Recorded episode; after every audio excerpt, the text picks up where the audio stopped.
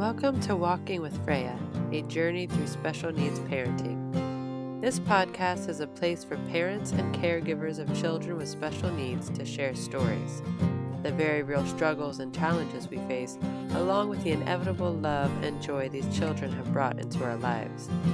This is a place for unapologetic honesty, well intentioned laughter, and endless support a safe place for us to learn, share, discuss, and help each other navigate this often unexpected journey.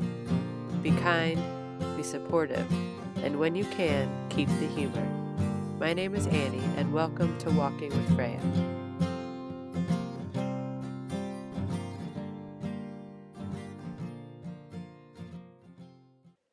Happy Thanksgiving, everyone. I am out in the country and the house is small and loud right now, full of people. So I am out in my car for the moment, uh, putting this episode, to, uh, recording this episode. It is a short one. I just wanted to come in here and um, share my appreciation for all of you and this community. And I wanted to share a poem. And this is a poem that will be published in the writing journal that I'm putting out. There is joy to be found here and it was inspired by a quote written by Etty Hillesum. For those of you who don't know, Etty was a young woman whose letters and diary entries have been published for the benefit of the rest of us. These writings describe her inspiring religious awakening along with the growing persecutions of the Jews in Amsterdam. The story of the first Thanksgiving is of the pilgrims and those who traveled with them, fleeing persecution, looking for freedom and a better life.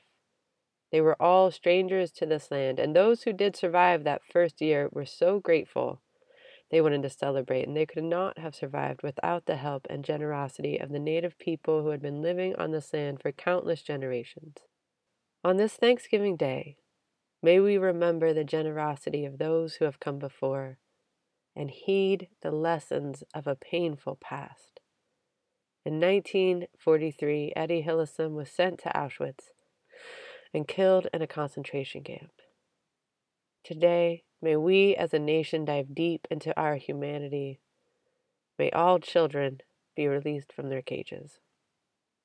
I wish you all a wonderful and warm Thanksgiving full of love, family, friends, and peace. And now, for the poem that I wrote for this uh, for this writing journal for my own experience, inspired by this quote by Etty Hillesum.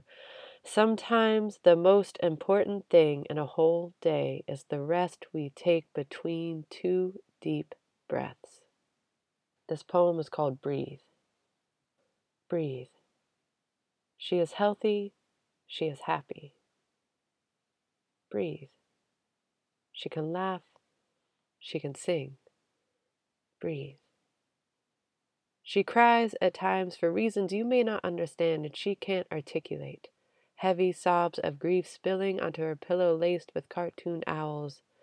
You rub her back gently and wait for the moment you no longer feel like an invader, when she will allow your comfort and accept the strength of a mother's arms. Breathe.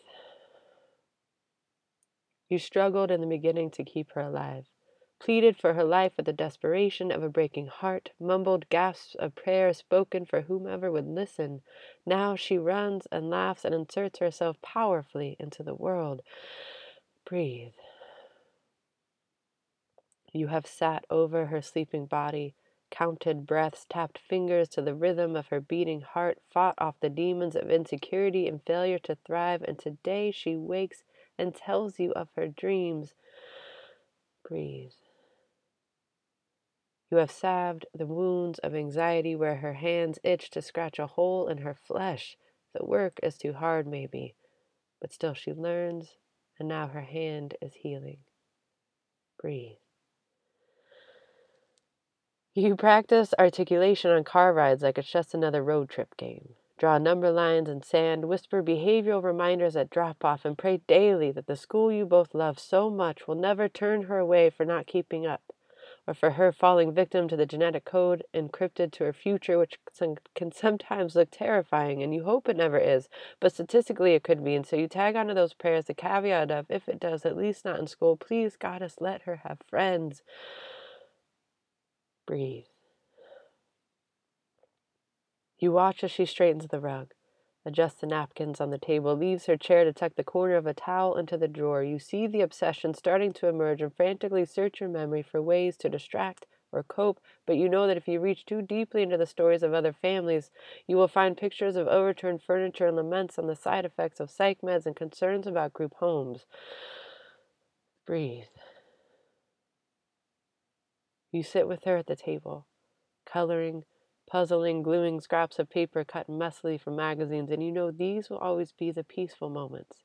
And when you think of the future, you picture this table and these crafts and the peace of having lived a full life together, and you know in the moment you will look at her across the table and wonder how you have both aged so much. Breathe.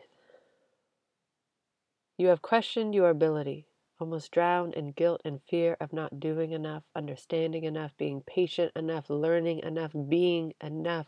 And still she is thriving, and you watch in admiration and appreciation as she casts her net of joy and friendship, capturing the loyalty and love of so many around her. Breathe. She is happy. She is healthy. Breathe. She can laugh. She can sing. Breathe.